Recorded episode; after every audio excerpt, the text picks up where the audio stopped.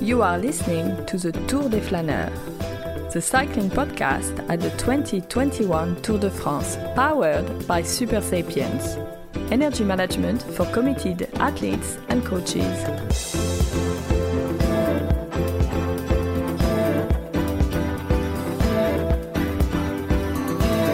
Cheers, chaps. Cheers. Well, that is a familiar sound to listeners uh, of Life from the Peloton because my name is Richard Moore. I'm with Francois Thomazeau. Hello, Hi Francois. Oh, dear Francois. An accident already. And we're joined for the first time by Mitch Docker. Happy to be here. It's been a long time coming. I've heard you introing me the whole week, the last two weeks, so Big, big build up. it Big has been a big build-up. build up. Mitch Docker, professional cyclist and purveyor of local Andorran beer. I thought it'd be a really good idea. I don't know how long it'll go on for, but I thought, well, you know, Francois's got the cheese and the wine going, and I thought, why not try and find a beer every day? Hmm. And I knew I could start with a beer because I knew of a local brewery here in Andorra, and I'll just say a quick little bit about it. Boris Craft Beer, and what we're drinking today is a golden ale. It's not a beer I normally go for because it can be a bit hit and miss. It's a bit like a home brewery in terms of sometimes you just get one with no gas, sometimes you get one that's overgassed. But that's what I like about it because you know it's not coming from a massive brewery and um, it's pretty aromatic. It comes from about 1300 meters of altitude. There's three other beers they have there a white ale and a dark ale. We've sort of got their middle one.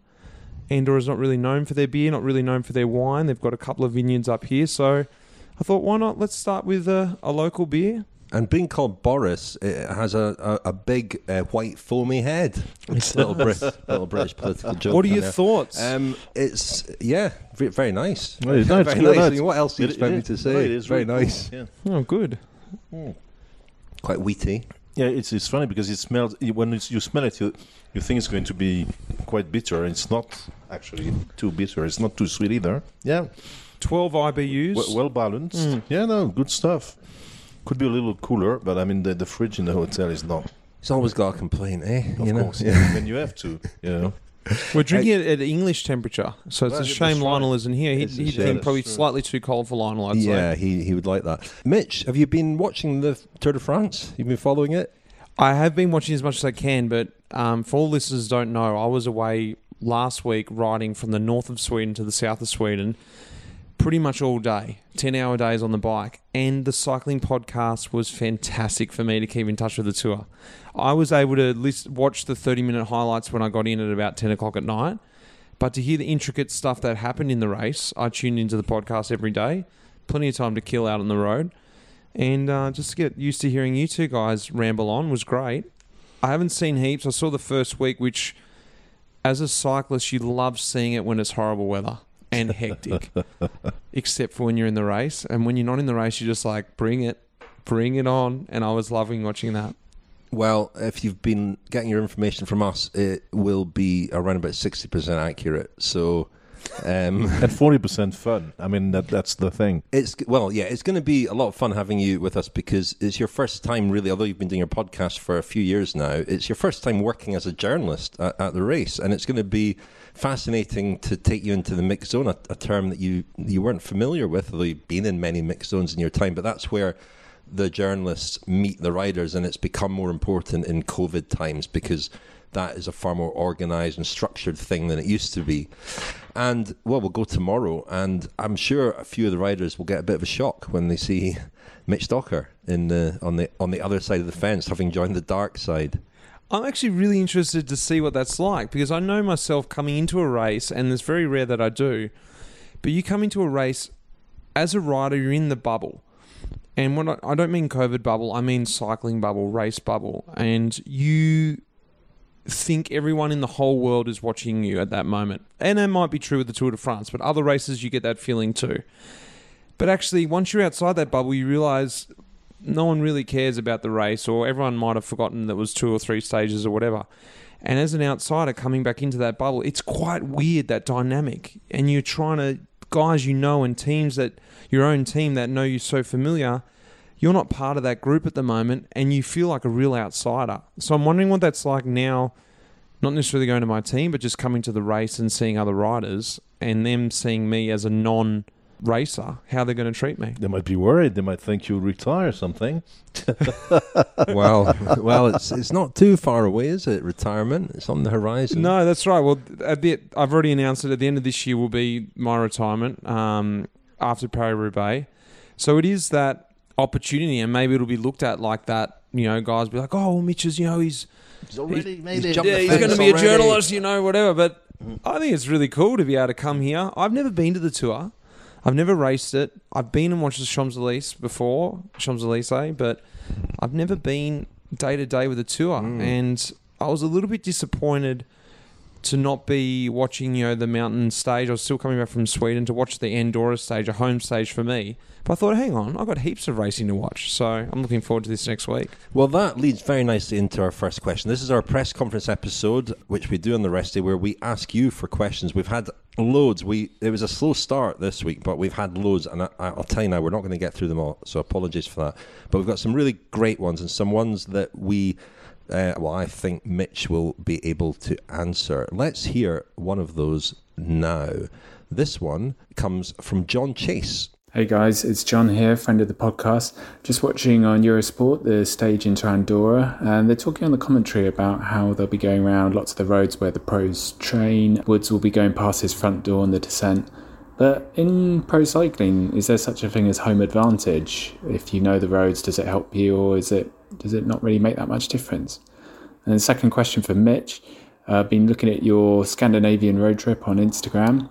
So, in the spirit of life of the peloton, what would be your go to pizza topping? Ideally, with a nice cool bottle of Orval. Thanks. Two very profound questions there. Um, and Mitch, you think you're the, the best person to answer, certainly the second one, but the first one as well. You're, you're an Andorra resident too. Home advantage? I think so. I really do. Like, it can work against you because you can get to a bottom of a climb and know, you know what? My best time up here is 20 minutes. So at least at minimum, I've got 20 minutes or 30 minutes or 40 minutes of suffering. But on the flip side, you know the little bits where you can relax, go hard. Like I remember a few years ago, we were doing a Vuelta stage up here, the main road, all the way through Andorra, right to the top. It's a 25k climb. But I knew there's flat bits, there's hard bits, there's flat bits, there's easy bits. And potentially for guys, if they hit a really steep bit, not knowing that it was flat in a couple K, you're like, ah, I'm never going to make this climb, 18k to go. But I was like, I got to dig deep here because I know I've got recovery for a minute or two and then go again. Outside of Andorra, one place that really does help Belgium Classics. It's the only reason why the Belgians go so well. Home ground advantage. They're not even really that good of riders. It's just because they know the roads. That's all it is. Brilliant. Provocative already. Sepp Kuss, you know, made the point uh, by winning the stage today, and he said, you know, that he knew the, the road down to the finish very well, and uh, hopefully, well, uh, obviously it helped. So yeah, confirm that home advantage seems to work. And to have people that you know. Um, you know, a lot of the riders. Dan Martin, I mentioned last night's podcast, he was very emotional at finish because he had his family out. Um, Sepp had his girlfriend and her family on the final climb, and definitely a, a factor, I'm sure, in his performance. I don't know about flat roads in Andorra because I asked you for tips for a three hour flattish ride today, and I, I'm in. I'm in bits, and I I don't know if I'm going to make it through this episode because um, what you told me, the places you told me to ride were anything but flat. They Ah. were the flat rides, though. Th- that's so- that's as flat as Mm. it gets. Yeah. Oh, I, I'm at a reckon of the sh- uh, duty-free shops, and uh, you know I'm not tired at all. I spent three hours in every shop there, and you know it's all right. and Mitch, pizza topping. There's two things there. I ate a lot of pizzas in Sweden, but they weren't pizzas as you know. They were Svena pizzas. And if any anyone out there is, speaks Swedish, it just means normal pizza. And they were really normal pizzas. They served a purpose. And the pizza topping to go for up there is Hawaiian, ham and pineapple. Oh, controversial. I hope Daniel's kebab not pizza. listening. I didn't go for a kebab pizza. I just couldn't do it. That's a whole lot of shaved meat on top with like a yogurt dressing on top of that. I was just like, you know what, mid ride, I can't do a kebab pizza. But my go to pizza, if it was going to be, what would I? Ah, look, I really love a Genovese. Bit of pesto on there, sun dried tomato, bit of Parma ham, you know, a bit of rocket on top. I'm a pizza man. I love pizzas. Hi, Richard, Francois, and Mitch. It's Adrian Pugh, a friend of the podcast from Essex. My question is in regard to the time limit in the individual stages of the Tour de France. Could you explain in some detail how this is calculated and how it's communicated to the gruppetto? Is there a leader, for instance, that um, ensures that everybody knows what the time is required? How does that actually get calculated? How is it communicated? And as it's a movable feast, um, it, are they able to estimate relatively early on what will be required? It's interesting to see Cav finishing at the front, but I'd like to know how he knows what he has to do when he's at the back. Thanks very much. Really been enjoying the tour. Take care. Thanks for your question, Adrian. It's a good question. Someone else asked a question about Mark Cavendish as well. I'll get to that in a moment. But um, Mitch, the gruppetto, don't want to typecast, but you must have been in a few gruppettos in your time. How does it work? Because we kind of think we know how it used to work, where quite a large group would form. One or two kind of older, more experienced riders, someone like Bernard Eisel, um, for a while would, would take control and uh, and dictate things. It, it, looks a bit more fractured now. It doesn't look quite as organised as it used to be. Totally, this is exactly what I was about to say. It's a dying art, a dying thing used to be at a bit of a safety net, and there was a bit of look after each other from different teams. You know, not to go off on a tangent here, but there was a few years ago in a in a Giro where I was in a bad way, and uh, almost brought to tears because I couldn't keep up with this group Ed. I was really sick. And I remember um, Pozzato and Bernie Eisel just went to the front of the group and said, "Hey, let's just slow it down. You know, let's keep him in this group." I can't imagine that would happen today.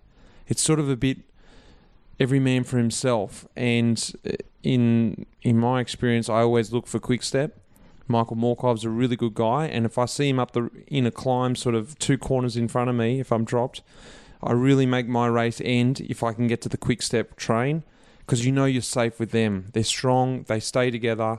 That's one thing that they they do really well is that they look after their sprinter, whether it was, you know, Viviani back in the day as well, Gaviria you knew if you could get to those guys, you were going to get a group around you and you were going to get in, and they were calculated. To talk about that calculation, for me, I always calculate that myself in the bus the night before and make myself sort of three numbers on different speeds.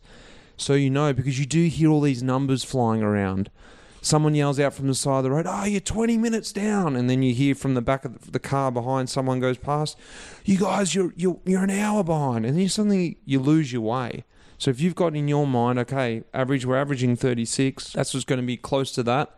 And as you get closer, once you hear when the winner finishes, you get a direct time, a direct uh, average speed, and then you can do some quick calculations. It's handy to have someone who's good at maths. In the old times, we used to have Michael Hepburn in Orica and he was he's a mathematician, so you could always rely on him.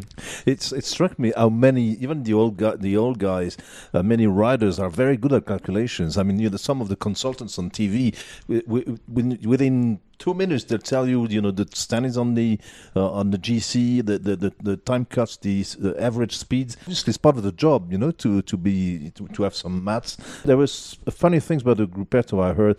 Uh, Jacky Durand French TV was saying well Jacky Durand was a master of the the old school gruppetto. And and he was he was saying that in his day and we saw we saw it happen quite a few times on this Tour de France but in his day the, the guys who were leading the sprinter up the hill. The, sometimes were like like a hundred yards, uh, you know, in front of the of the guy. And actually, what Jacky was saying that in his time they were actually asking spectators to push their leaders, you know, but not not you know that that I mean you couldn't be blamed for it because they were they were hundred yards up, up, front. I don't know if it still happens. Mitch looks shocked at that. Never. There is a cheeky note on that. I learned a few years ago that if you ride with the gruppetto on those steep climbs you're not actually going to get pushed because there's too many guys to get pushed. So cheekily before the last climb, maybe like a Zoncolan or, you know, in the Vuelta, Angliru, you got to boost ahead. You got to get that 50, 100 meters in front of the gruppetto, and then you're sailing. You're that only guy. You got to be on your own. That's when the pushes come. I, I mean, there, it's a fa- it's a fascinating subject. We've been getting some great insights into it from Tim Declercq. Uh, they have been sort of doing their own thing. Deceuninck Quickstep. They've been forming their own mini gruppetto to, to look after Mark Cavendish. Um, he said that Cavendish rode for five hours at his limit the other day, and Stephen Fortune asked a question about that. What does that mean? Um, I mean, it, doesn't. He, he was talking about FTP and things like that. It's it's it's a it's a judgment of how what what can Mark just sustain for five hours, um, basically, um, and they were. I think when the way that Tim Declercq described it was that he would be riding as as hard as he could without dropping Mark Cavendish. So he was relying on Cavendish's feedback, I suppose. Another thing I've heard about the Gruppetto is, and, and Bernie Eisel used to talk about how they really made up a lot of time on descents and he um, he told me a great story once about a stage the the Ring of Hell they called it from from uh, Luchon to Pau um, in 2010. Cavendish had fallen off near the start stage. He hit football, fell off, and he was in a bad way. And they were off the back, really off the back, and uh, and they really only survived that day because of the descents. But apparently now, the this the racing is, is happening on descent as well as on mm. the climbs, and and the GC guys are really gunning down these descents in a way that they didn't used to. It, there was almost a, a kind of neutralization on descents uh, among the GC riders, but that's not the case anymore. No, I think look, I think the Gruppetto definitely don't lose time on descents, and whether they gain as much time as before is maybe questionable. Where they make time is in those valleys as well. You get a big group, but if I was in this race, I would definitely be not worrying if I knew Quickstep were behind. I would be going back to those guys rather than trying to push on myself and maybe put myself in the red. Go back to them. You've seen time and time again they're safe, they're calculated, they know what they're doing, they're getting through it. Have confidence in those guys. They're not going to put Cav out of this race. And, you know, I think they're not going to put themselves out of this race. If Cav's not going to make it, I'm sure he would just be left on his own at some point. He would tell them they're not going to put four guys out of the race trying to save him. The cycling podcast at the 2021 Tour de France, powered by Supersapiens. Energy management for committed athletes and coaches Still guessing on fueling? Not sure what or when to eat and drink on rides that matter? Never again. Optimize your fueling strategy with real time glucose data, actionable insight, and personalized analytics. We are here to help you achieve your performance goals. Go to supersapiens.com for more on how to track your energy levels and fuel for success. Thank you very much indeed to Supersapiens, our title sponsor. Um, in conjunction with Supersapiens, we're running a competition whereby you can send us a clip of audio telling us in less than a minute, although we're making a bit of an exception tonight, um, why and how you would use Supersapiens. You stand a chance if you enter our competition of winning three months worth of the uh, Supersapiens biosensors for your upper arm, which uh, track your glucose levels. Let's hear tonight's entry. Uh, and if you would like to enter this competition, go to thecyclingpodcast.com and you'll find instructions on how to enter. But let's hear from Dr. Tim Green. Hi, Cycling Podcast. This is Tim Green calling from lockdown in Sydney and with inspiration from Fran- Francois. And uh, with apologies to Bob Geldof and the Boomtown Rats, I'd like to make my pitch in a musical form.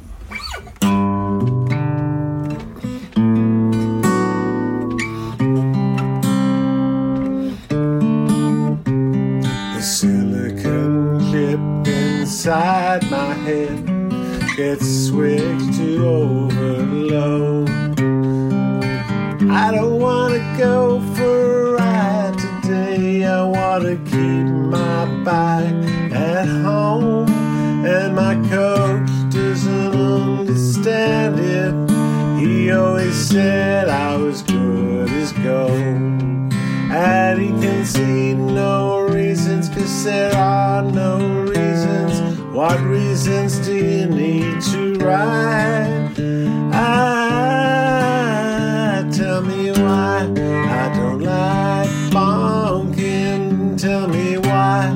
don't like bonking. Tell me why I don't like bonking. I've got a review.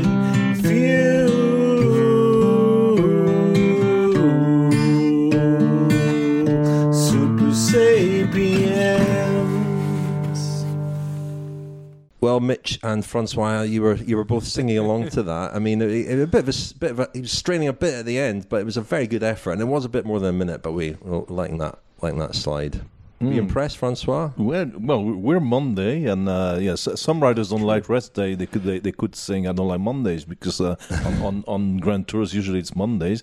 No, it was a good effort. I mean, the the, the picking the guitar picking part was uh, a little bit. Uh, I, I mean, yeah, how could I Here say? it comes. Go on, go on, go on. No, no. I mean, it was it was well applied. You know, you can tell you, you can tell you had rehearsed quite a bit, but uh, no, I mean, it was great fun and uh, and, a, and a good way to uh, Excellent. to- yeah, g- great entry and and to be in, in uh, just just a tip to to be inside a minute. You know, you can you can speed up the tape a little bit. there we go. There we go. Um, well, thanks for that, Tim. That was really a great effort. And uh, if you'd like to enter the competition to win three months Supersapiens, go to the cyclingpodcast.com. And thanks very much indeed to them again. We wouldn't be here without their support, so we're very grateful. Let's go to another question. Hello, everyone. My name is Anthony from Dayton, Ohio, and my question is in regards to the state of the white jersey.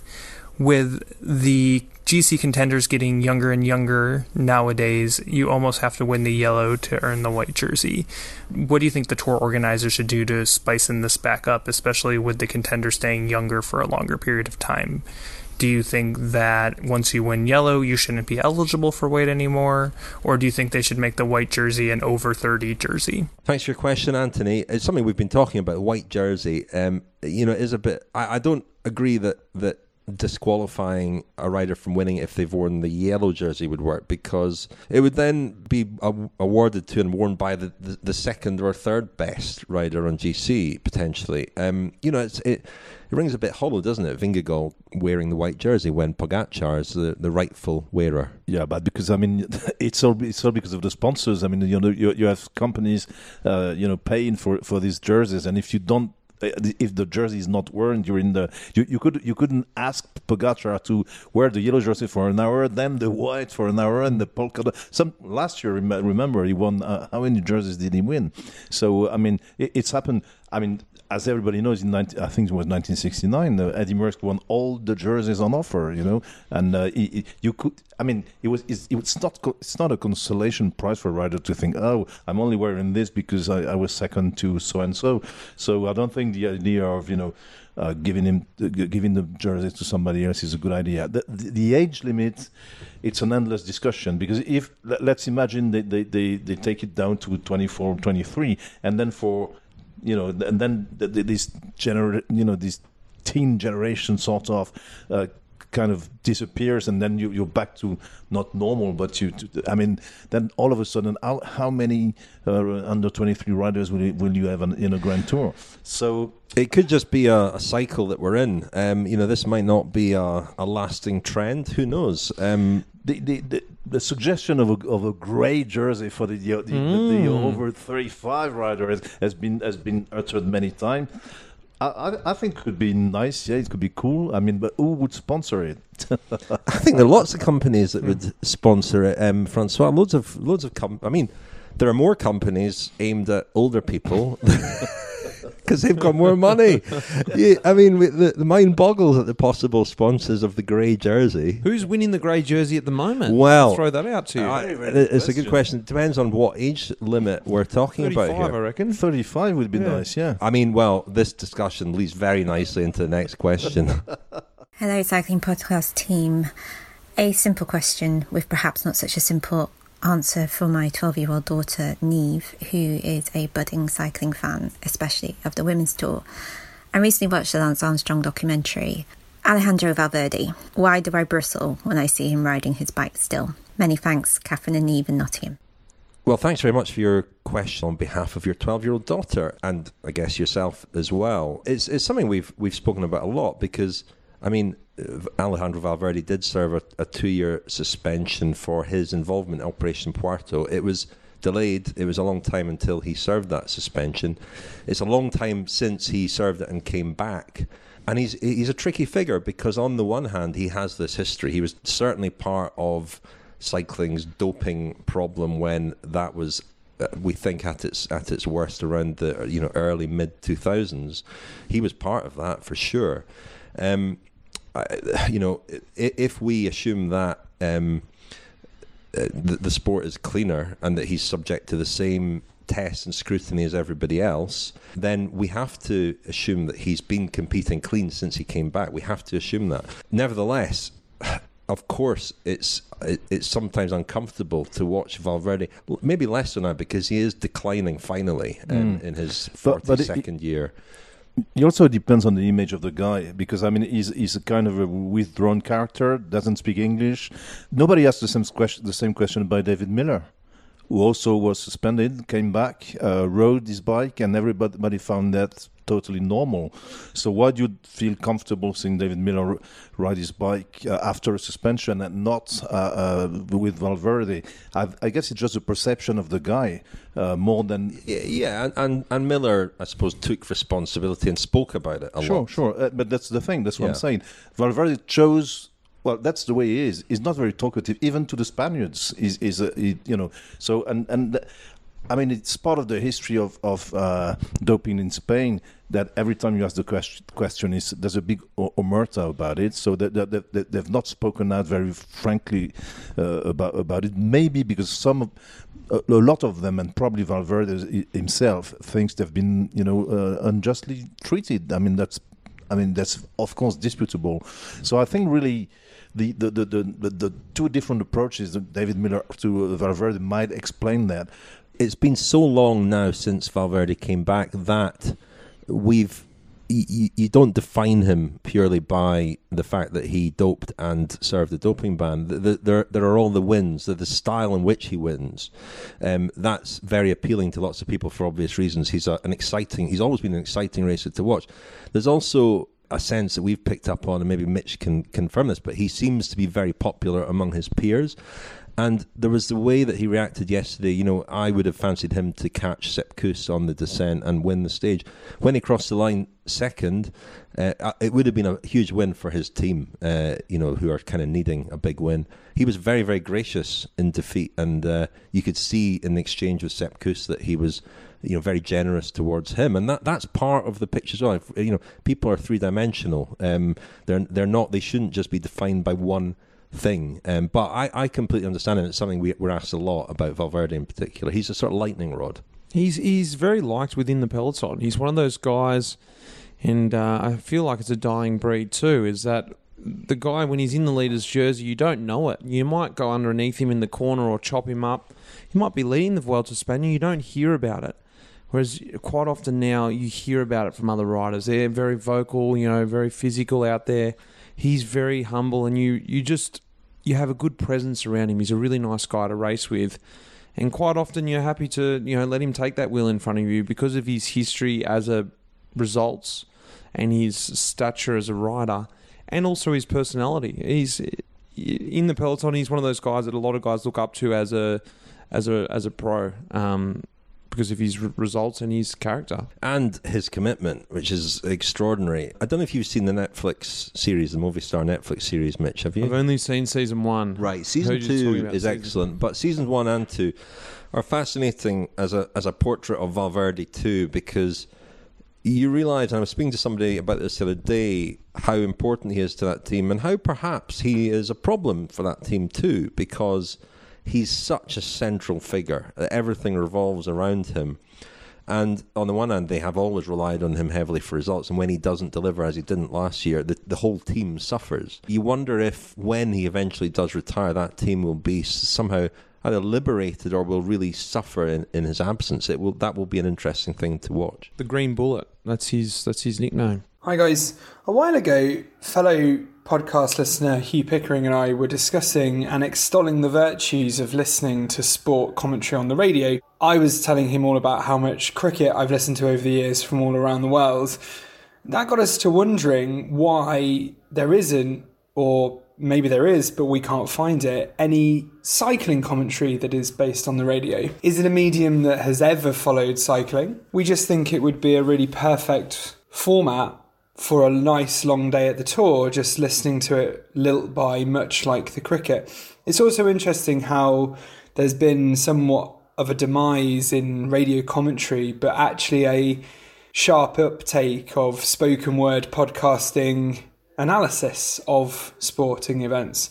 Yeah, so we were just wondering if you guys could put us onto anything anywhere from around the world, preferably in English, where radio commentary of cycling events would still be available. Cheers. Thanks for the question. Radio commentary, I mean, it's always been a big thing in, in France. Oh yeah, there's certainly lots of radio commentary of cycling in France, uh, but I mean, it's it's part of the, the, the history of radio in different countries. I mean, in the U.S., you've got all these local channels playing, you know, mm, country music or styles of music all the time with names like WCTN. You never know what they mean, you know.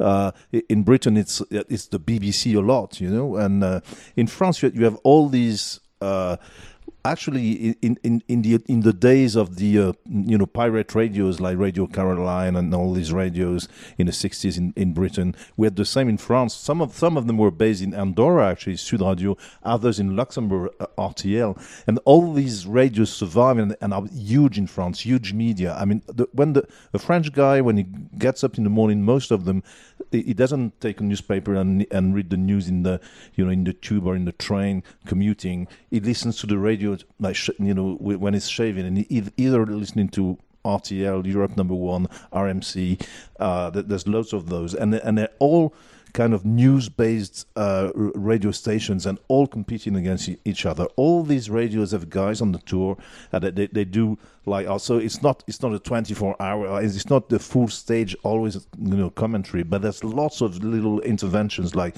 okay and and like you're you're listening to France Info which is a you know news radio, and France Info will, will say every 15 minutes, and we're back, then we go back to the route, the tour, to you know, and and and the guy says, well, this is what's happening. So uh, it's the case in France. I think it's the, it's the case in most, uh, uh, you know, uh, I think it's the case in Italy and Spain as well.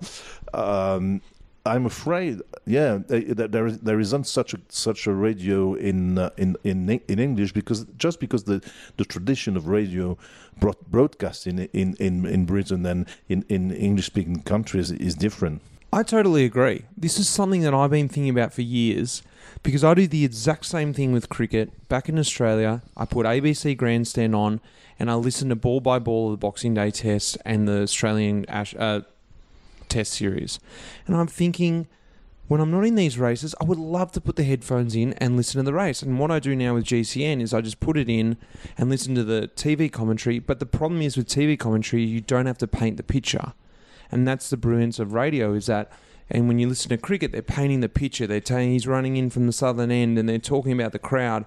And with cycling, you can do that. You can paint the picture of the climb, the switchbacks, the crowd. Mm and I think there is a big there is a there's an opportunity there, and yeah. yeah. I mean, the history of the tour has been made by radio. I mean, the the, the, the fact that the tour has become so huge in France was because the people, I mean, my father, who's now 99, they would, they would listen to the tour on the radio. That was the only link they had with the tour. And the newspapers at the time issued two editions a day about the Tour de France. And so they were all waiting. You know, my, my father tells me that they didn't have, they didn't have radios, all of them. So they went to the guy with the radio and they were, they were all sitting in front of radio listening to the Tour de France. And then they went to the bakers or whoever, the grocers, who had a, a you know, a, a blackboard with the name of the riders and the times and everything. That, that's the way yeah. you know they they they, li- they lived and loved the tour. And it, it as you said, uh, Mitch, it added a kind of a poetry because you couldn't see anything. Yeah. So it was all imagination. And for these kids, you know, uh, they, they, heard about these name uh, names, you know, uh, Bobet, Coppi, or even before that, my, my father's idol was Peischer, who won the tour in 1936. And but they, they had no idea what what the well, they had idea what the guy looked like because the pictures in the newspaper the next day, but they never saw them riding in in, in real life. Yeah, my uh, uh, my sense of, of of the Tour de France on the radio forming a sort of oral backdrop to life in France was uh, my first exposure to this was a film, The Vanishing, by the, the, the, the, film of the Tim Krabbé novel. Now, we featured Tim Krabbé last year because he also wrote a fantastic book about cycling uh, called The Rider. Um, but he wrote a, a, psychological thriller called The Golden Egg, and it was a, a film, uh, it was made into a film in 1988. Um, called The Vanishing. And in the original non Hollywood version, this plays out across France, I, I, believe, and all all you can hear is the Tour de France being being talked about on the radio in petrol stations and so on. And it, it's a, I don't know why it it, it, it but it, it's the most powerful noise that you hear somehow, and it, it forms a backdrop to the film, but also your senses of it forming the backdrop to life in France at that time. Go and check that film out if you want to be absolutely terrified. Science in Sport is supporting the cycling podcast at the 2021 Tour de France. Science in Sport, fueled by science. Thanks to Science in Sport, our long-time sponsor. Very grateful to them for their support, but not even Science in Sport could make today's ride bearable. It was just about doable, but I am done in now. Um, if you want 25% off your Science in Sport products, go to scienceinsport.com and enter the code SISCP25 at the checkout. SISCP25 at the checkout. We're also running a competition in conjunction with Science in Sport. Guess the winner of each Sunday's stage and win £80 worth of Science in Sport goodies. Go to thecyclingpodcast.com to find out how to enter. Um, we have a winner from yesterday. John McAllister correctly predicted that Sepp Kuss would win the stage. So, congratulations, John. We'll be in touch to send you your prize if you want to enter next week's competition, the final one of the tour, uh, to predict the winner on Sunday into Paris go to thecyclingpodcast.com. Let's hear another question. Philip McCullough here from County Armagh in Northern Ireland. A recently new listener to the pods, just before the start of this tour, actually, just decided to sort of get try and get back into cycling and then just found you guys and I've, I've loved them. So if you've noticed that uh, you've been getting some downloads uh, from County Armagh dating back to some of the older podcasts, then that is myself. I've been rinsing through them. Really love them, so keep them coming. My question was now, bear in mind, I, I am new to cycling, sort of. I always watched it with my dad when I was younger, but I've sort of gotten back into it now. So I come from like a sort of a different sport background, so this question might be a bit stupid, so apologies for that. But they always talk in other sports about historical matchups they'd love to have seen, like Brazil from '82 against Barcelona, or that Spain squad that won the Euro, two Euros in a World Cup. They'd love to have seen games like that. I was just wondering if you guys would love to have seen an historical matchup between maybe two or three riders up, say Mont Ventoux. What would be your ideal race? Your top three riders you'd love to have seen race up Mont or Alpe d'Huez, whatever, just a, a, massive mountain stage that you think would have been unreal. Um, and I hope that question isn't too stupid. Thanks for your question, Philip. Not a silly question at all. Very interesting one, I thought. And, uh, well, it's great to hear from a new listener. And uh, I was wondering who that was in County Armagh, downloading all these old episodes. Only joking, but um, that's it's great to hear that you are um, catching catching up, doing a doing a Kate Wagner there and uh, and, filling in your knowledge of the sport um, uh, by going back. That's great. I uh, hope you've enjoyed our tour coverage as well. Um, historical matchups. It's a tough one, isn't it? Because I guess a lot of rivalries only mean something in the context of the rivalry. So Coppi Bartali, Le Monde, uh, struggling now, but the fifties there were there were lots of great rivalries. Bobet, Koblet, Kubler, Robic was a bit earlier, but you know, Coppi Bartali again. Um, I guess you know. I was I, at the start of the tour. I mentioned Bernard Hinault's record in Grand Tours. It's just absolutely extraordinary. Never finished lower than third in a Grand mm-hmm. Tour.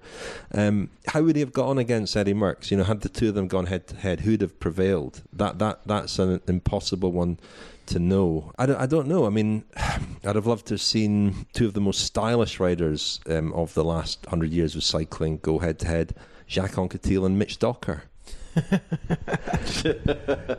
yeah.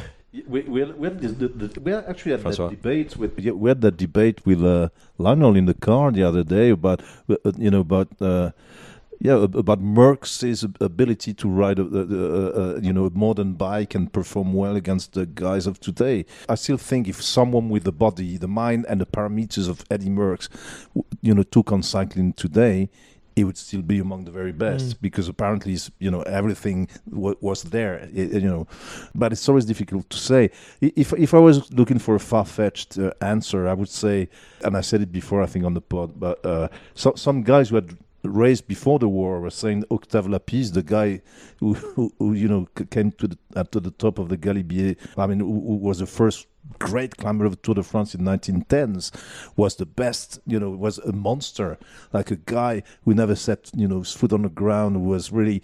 Uh, you know, I would like to see Octave Lapize now on on on on, on Mitch's bike to see what he uh, what he does with it. You know, I, I'm sure this guy, the same guy with the mustache and everything. I mean, Yeah, he had a, he had a great he had a great touch. Yeah, I mean, I mean the the, the, the, the same guy these days uh, go, going on a ride with you, uh, Richard, in, in in in Andorra. I think would do better than you do. That's for sure. so Richard Moore against Octave Lapize. Of course, of course, of course he would. I was watching this film the other day, and probably everyone's seen it, but I'm late to the game. It's called the the Water Carriers, I think. Stars and Water Stars Carriers, and Water yeah. Carriers. And I was watching it, and I was looking at the bikes there, and yes, they're old. They're you know from what is that, the seventies? Seventies. Yeah. Yeah. But I was thinking to myself, those bikes would be beautiful to ride. They would not be as slow as you think. You know, you look at them, they're old, you know, steel bikes, but those bikes would fly. And I know we've got better technology and lighter bikes now, but I don't think we need to underestimate how good the bikes have been at the top of their line um, all those years ago. On that film, uh, Mitch, um, it featured in our, our Giro series last year. We had an interview with the director, Jorgen Leth. It, it follows the 1973 Giro d'Italia. It's, it's a great film, and uh, we had an interview with Leth um, during our Giro, so if you want to go and check it out. I think the, the rivalries I'm most interested in are the rivalries that are that, that, that are there, um, but which so rarely materialize. You know, I, I think of the Boonen Cancella- Cancellara years when th- we never seem to have them both at the very top of their game. The, the one we might never see is uh, Pogacar against Bernal. Would well, that, that's the thing. I mean, at the moment, well, you know, there's a possibility of at the Vuelta having Pogacar, Roglic, and Bernal, and that that's the right that's the battle that everybody wants to see. But we want to see it when they're all at their best. Mm, that's the thing. And maybe maybe the tour next year. But we've had this in the past. You know, when we've had Froome, Contador, Nibali, Quintana at one point. All Mm. of them looked to be on a similar level, but we never quite saw them all go head to head. in- It's in the same shape. kind of a debate with the greatest of all time. I mean, it, if you if you go to tennis forums, you know they're all. But you've got the Federer, the Nadal, and now the Djokovic fans, and it's it's it's an you know it's an endless question, and and and and you know it's it's more a matter of belief and fandom than than a matter of. Uh, And, and everybody knows the greatest tennis player of all time is Andy Murray. Hi there, my name's Catherine. I'm a friend of the podcast and I'm listening in London.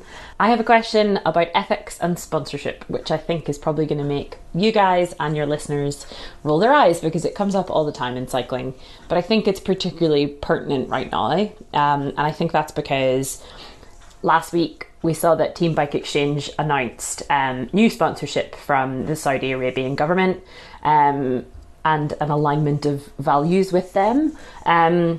Bahrain Victorious, who two years ago when they were Bahrain Merida, were at pains to distance themselves from the human rights record of the Bahraini government um, and accusations of sports washing, but who now have a really visible presence on social media of the Bahraini royal family. And like when Landa crashed out of the Giro, there was that strange sort of ghost written tweet thanking Prince Nasser directly. So that distancing seems to have disappeared.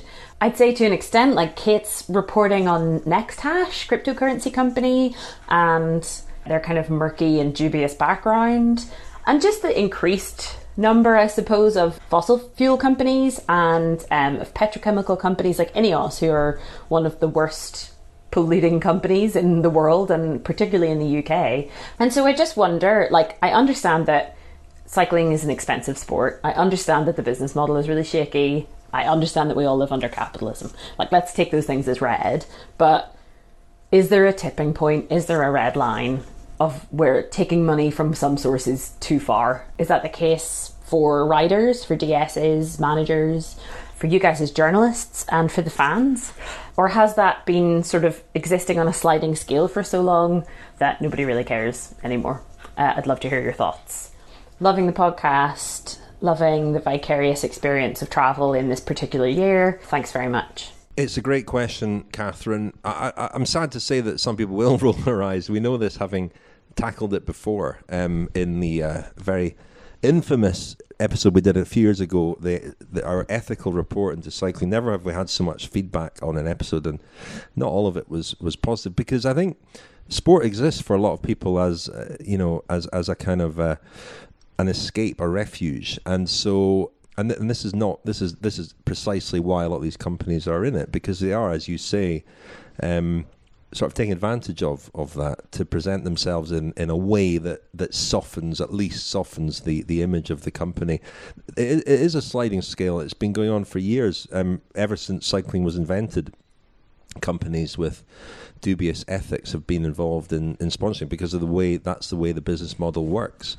Um, and, is there a tipping point? I mean, you know, when you look around and see uh, the teams where the money's coming from and how depend, you know, from one or two teams to to now there being quite a big presence of, of sponsors that you know you do question their reasons for being involved and and and it, it, it can be quite uncomfortable I'm sure for fans as well um, and and for us journalists and the, the the tricky question for us is how to cover it how much time to spend on it and uh, I don't really know what I don't really know what the answer is I'm going to put the question rather unfairly to Mitch in a moment but I don't know if you have any thoughts on it Francois If you take UAE team Emirates, Bahrain, uh, victorious. There was a pioneer in that. It's, that's called soft diplomacy. There, there was a pioneer in that. It was Qatar. Qatar starting they decided Uh, uh, that that this is a country that's not going to have a huge army. That that's never going to have a huge geopolitical power in, in spite of all the money they have and and how can they exist on the world scene and the, on the world stage and they decided the way they could exist on the world stage would be through through sports, and they they did they did so well that they're they're, they're going to organize the uh, 2022 uh, football World Cup, and uh, and I know there's lots of discussion and debate about it because of the human rights record, because of all the people who were killed, during, during, you know, building the stadiums for the World Cup. But that that's the way they did it, and they started with cycling. That, that their entry their entry point into sport was, was when they organized the Tour of Qatar with ASO.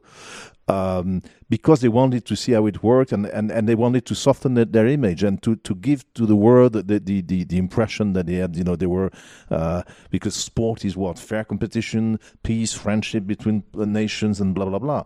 And the, the, the values of sport were, were a way to, to present the, the, the, the, the country in a good way. So they started with, with cycling, they're not doing it anymore. What, what can you do? You can't prevent, you can't stop Qatar from organizing the sports events, you can't stop Bahrain Merida or the, well, the state of Bahrain or uh, the UAE Emirates to buy, to buy a cycling team. I mean, what can you do against that? They have the money to do it. They they, they launch the, the, those teams, and and as you put it, I mean, you know, cycling is is. Uh, is is a tricky sport. I mean, all those teams need you know sponsors, and they're very very hard to find.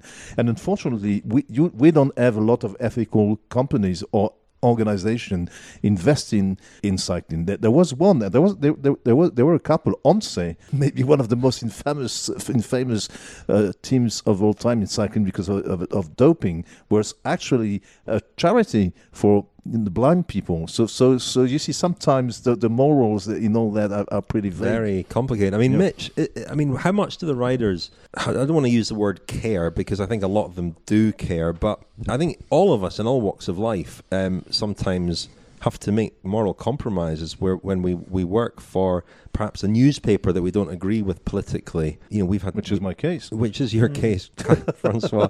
Currently, um, I, I've done it. It's it's difficult. It is really difficult. But there are there are sometimes where where you feel that. Um, the uh, that you, you don't really have an awful lot of choice, and I guess that's the case for a lot of riders. I don't really want to generalize here, but I think as a younger rider, a lot of guys don't know what the sponsors are. And there's an element of they don't care. They're trying to become professional and try and survive and hold their head above water and just get in another contract. And nine times out of ten, you'll ask them, what is ONCE? Maybe not ONCE, but a team in the peloton now and around the peloton. Most guys don't even know what those companies are. And you, as an older rider, just being a bit older and a bit more mature and wiser, you start to learn about the world and more companies and what they are. And yes, like you say, you could make a stand, you could step away from it, but it, that that is your job, you know. And there's nothing stopping you step away. Um, that option is there, but you know I haven't really seen that happen. Like you said, it's it's a job you've worked hard for, and you want to pursue that dream, that passion. Let's hear from Lionel. Hello, everyone. This is Lionel dialing in from Not Andorra. Welcome, Mitch. I'm looking forward to hearing your thoughts over the final week of the tour. Now, I'm just butting in here because we uh, frequently get questions about the Tour de France's carbon footprint and the impact on the environment. And uh, last year I made an episode of Kilometre Zero about this very subject.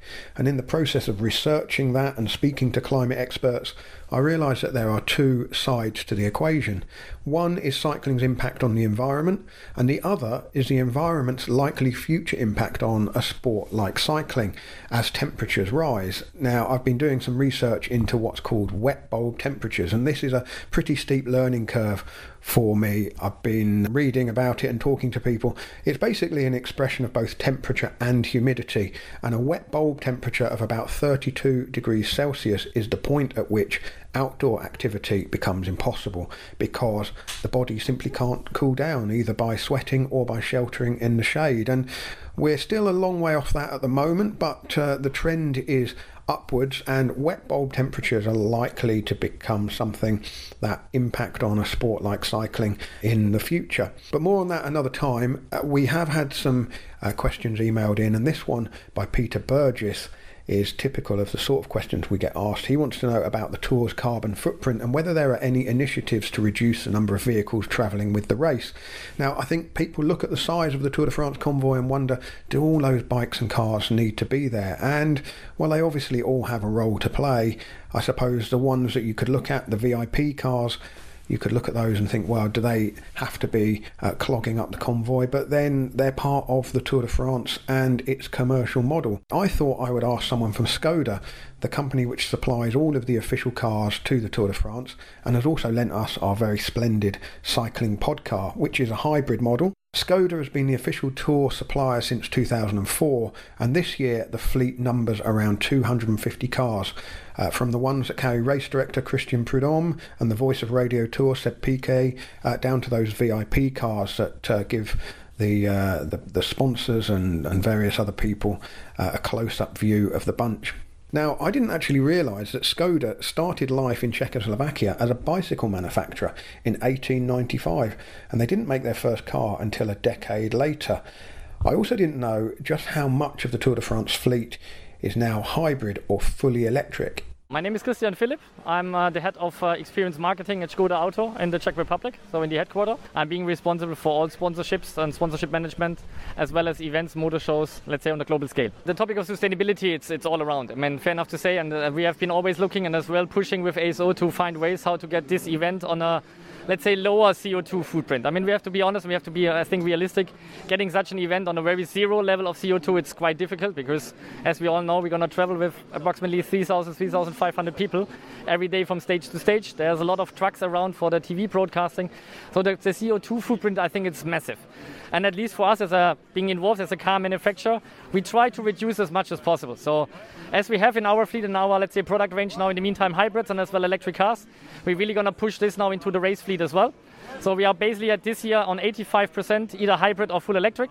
The last, let's say, 15% is left over because of they need for certain kind of environments, light commercial vehicles, for example, etc., where we cannot provide at the moment electric or hybrid solutions. One thing that occurred to me there one of the things in the Tour de France, especially in the mountains, when the cars are all on the climb, travelling slowly, you know, uh, in low gears, often the fumes coming out of a petrol car, you know, it's not pleasant for the riders. So, I mean, is an electric car you know, free of any emission. Yeah, it is. It's basically there is no there is no combustion engine in, so there's actually no foam coming out or whatever. So that's basically we, we talked to a lot of riders. We have been using the Enyaq last year the first time, and we got a very immediate feedback from a couple of riders we know as well as Skoda. We have good contacts to them, which we are super surprised to see this car. And as well, having said, hey, that's a completely difference if you're gonna ride behind and red Enyaq, or if you're normally on other races, we're gonna drive behind a car with a combustion engine. So that makes a difference because they feel more, let's say, healthy. Fair enough to say.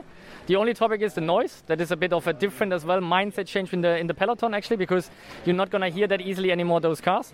So we have to add here and there some noises to the cars that make sure that the riders are gonna hear the red Enyaq coming or any other cars are coming. So therefore, this kind of things is is changing the world of cycling in a positive way. And we, we what we have been so far received as a feedback is overall very positive. Surely it's not easy because, as well as you mentioned before, with charging station infrastructure, this is still not fully solved each and everywhere. Not in France, not in any other European country. But this is what we are working together as well, not only with the Tour de France and ASO again with uh, the French government, but as well from a car manufacturer point of view, we try to manage this as well with all the markets to get this infrastructure more developed, better developed, that actually the normal customer at the end at, at home has the confidence he can go for 400 kilometers without having a problem to find a charging station. And this is where we have to come to. So there are some very obvious benefits to the peloton if the entire Tour de France convoy were to go fully electric in the coming years, not least the absence of fumes, considering the amount of time that the riders spend in the proximity of cars each day, especially in the mountains when they're being overtaken by the convoy or coming up through the cars to rejoin the peloton.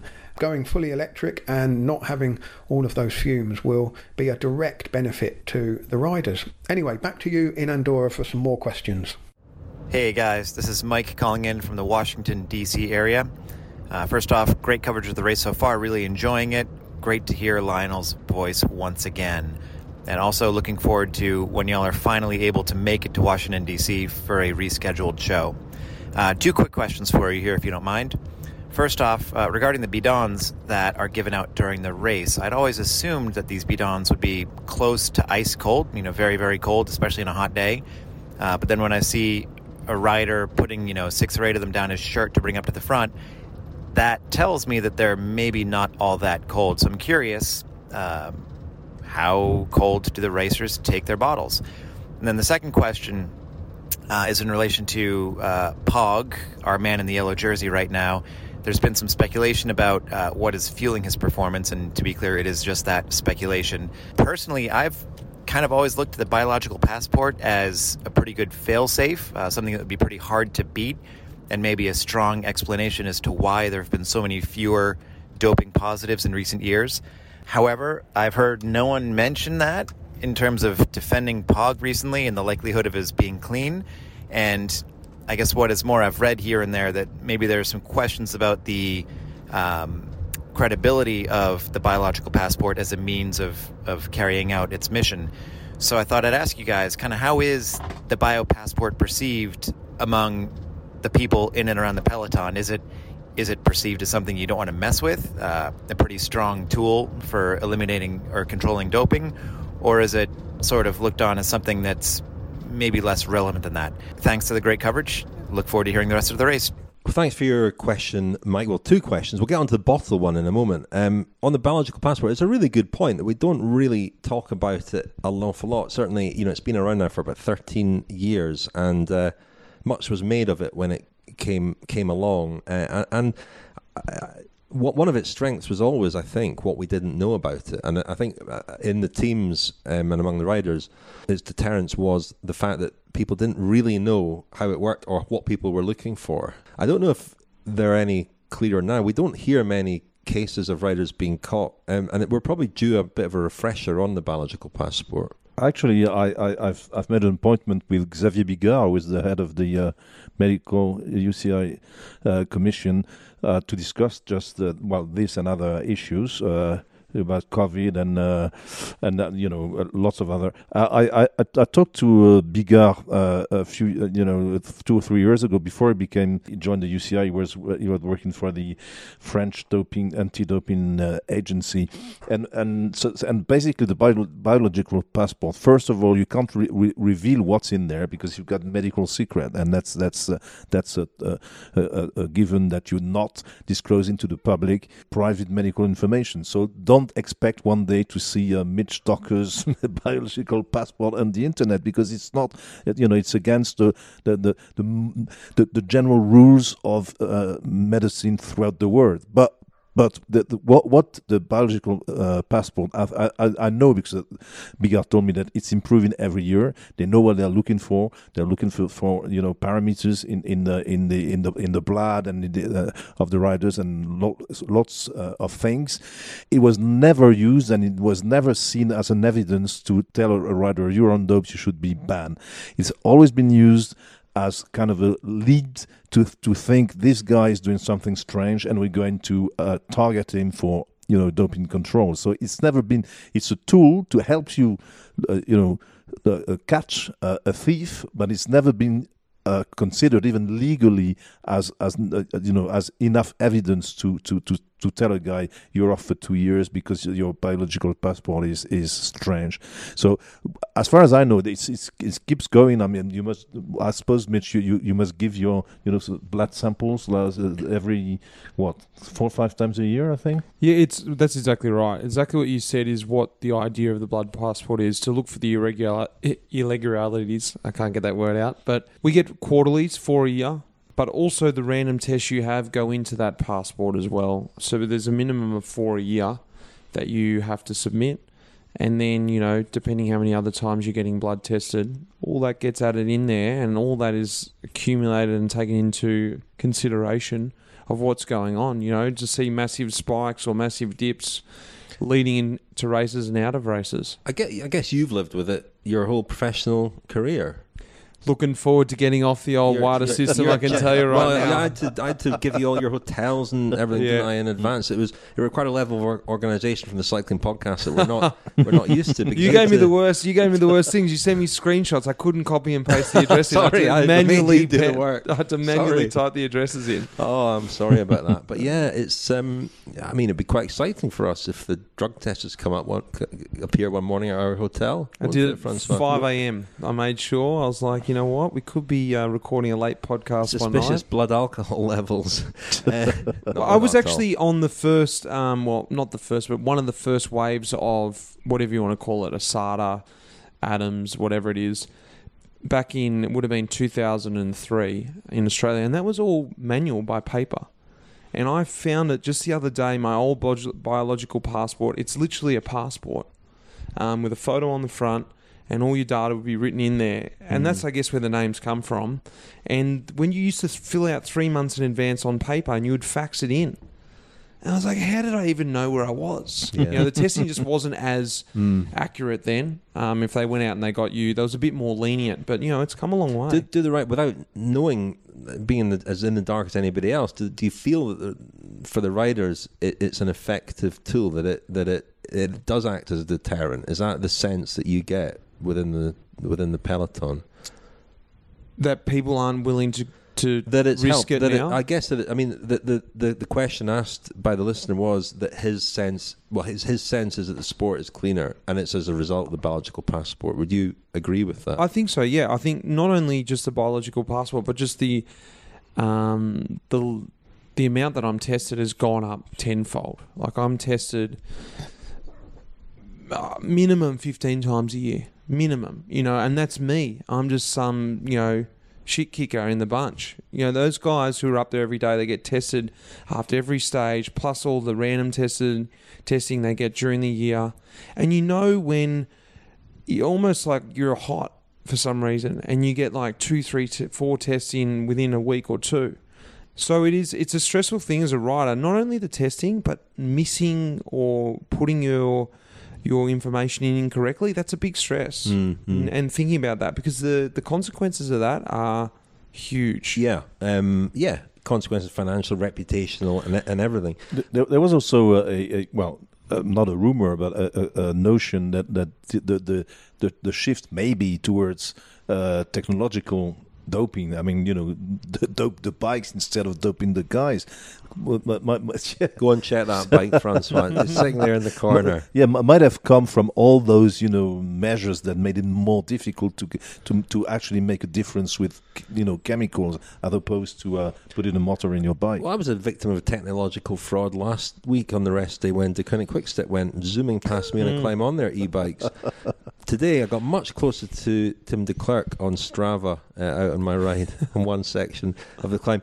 Um, something completely different to that. I, I need to mention tomorrow's Kilometre Zero is the next installment of the Riders' Diaries. Tim Declercq's had a really tough few days. He sent us in a, a diary entry today, and really interesting. Talks about baseline testing that he did over the winter um, for as part of the concussion protocol, and he felt quite dizzy after his crash the other day, and was tested against that baseline and given the all clear to carry on. I thought that was quite interesting. He talks a bit about that in the diary tomorrow. That's part of our Kilometre Zero series. Today's episode was an interview with a, a very British winemaker, Robert Eden, a great character who we met. I, I wouldn't like to see his blood uh, his blood passport. To be honest, no, certainly not. Not after an afternoon watching the Tour de France. Um, Mitch, um, the other question was about the temperature of bidons. I'm always surprised how much money teams spend on ice. I don't know what the figure is, but it's a lot. Because what they do is the the eskies or the cool I don't know what else you call them. We call them in Australia eskies. So the cool boxes, there you go. The cool boxes, they, they fill them with ice the night before. They shut them up. All the bins are ready the night before, fully iced, and the next in the morning they'll re-ice them again. And so the bottles start cold, but as the day goes on, they become warm. They're never warm. In the Vuelta, when I was in Mitchelton, we used to have ice bidons, and that was just simply a half frozen bidon with a half bit of uh, water or mix or whatever, and then it would be almost like a slushy. Um, the problem is if the bottle is too cold, you know, has anyone tried to scull a, a Slurpee or an ice uh, an ice drink from the petrol station? That hurts the head. You know, so you want it cold, but you don't want. And actually, it f- if you put a cold bidon over your head, it's that feeling like if you have a cold shower or you jump in a cold pool, the loss of breath. It's Mm. like, oh my gosh, you know, it's um, it's pretty cold. So, answer your question depends on how well organized your team is and how much importance they put on cold bottles. No ice cold bidons in the cycling podcast car, that's for sure. Uh, just very warm bottles of water that have been sitting there for several days. But anyway, um, yeah, yeah. Listen, we should wrap things up. We have go for go for dinner tonight. Um, somewhere nice. I think we're going to the same place as last night. Yeah, was So cool. we struck was gold, didn't we? Yeah. So go back there. Um, introduce Mitch to life with the cycling podcast at the Tour de France. Great to have you with us, and we're you know we're we're looking forward to your company this week and to seeing what you know. Having failed to get all the, the, the big interviews the last couple of weeks, we're using you as our sort of honeypot in Mm. in the mix zone. Um, we'll just sort of hold you in front of us and hope that the. I mean, question for you: Who would you most like to interview? These interviews in in the mix zone are not life in the peloton style. Mm. Um, you know, sit down deep interviews. They are three or four minutes of snatch conversations. You have to be really kind of focused. It's a very different art to the the mix zone interview. But who would you like to? Is there a rider you'd like to maybe grab? I wouldn't mind. I know you've spoken to them quite a lot this week, but I really love and I've been so impressed with the with that quick step train, what they're doing, and that's something that's a bit more in my area of one expertise and love. Don't get me wrong, I like watching the mountain stages, but when a sprint stage is on, I love seeing that. I love. Um, I really want to speak to Michael, Michael Morkov, because I often would speak to him after a sprint stage in the race, and he would run me through what happened. We were in both in the same race, that is, and be like, mate, what did you do there? Oh, how did that go? Oh, I was on your wheel on the right, and yeah, oh, yeah, I saw you went through that corner. So I'd love to talk to him about some of that stuff. Cav, how he's feeling there. Maybe Andre. Love to have a chat with uh, Andre Greipel. I spoke to him a couple of years ago. Um, got a good connection with him, and just see how he's going, how he's finding not being behind a sprint train, how he's finding being in a different team, and still striving to win stages here. He's not just floating around or getting getting through it. Hmm. Maybe Chris Froome, how he's going, not being at the front, actually in gruppetto, sometimes getting dropped, how that's handling, how his ego is with that. Great. Um, Woodsy, got to chat to him too. Yeah. Brilliant. Oh, you're going to be busy. Francois and I can take it easy. We- no, we will. no, no. This is going to be excellent. Looking forward to it. And I've got your press pass next door, Mitch. So as soon as you're wearing that, you've crossed over. There's no going back. well, there is going back, obviously. The golden lanyard. yeah, Can't a wait. golden line. Yeah. Thank you very much, Mitch. Thank you, Francois. Cheers.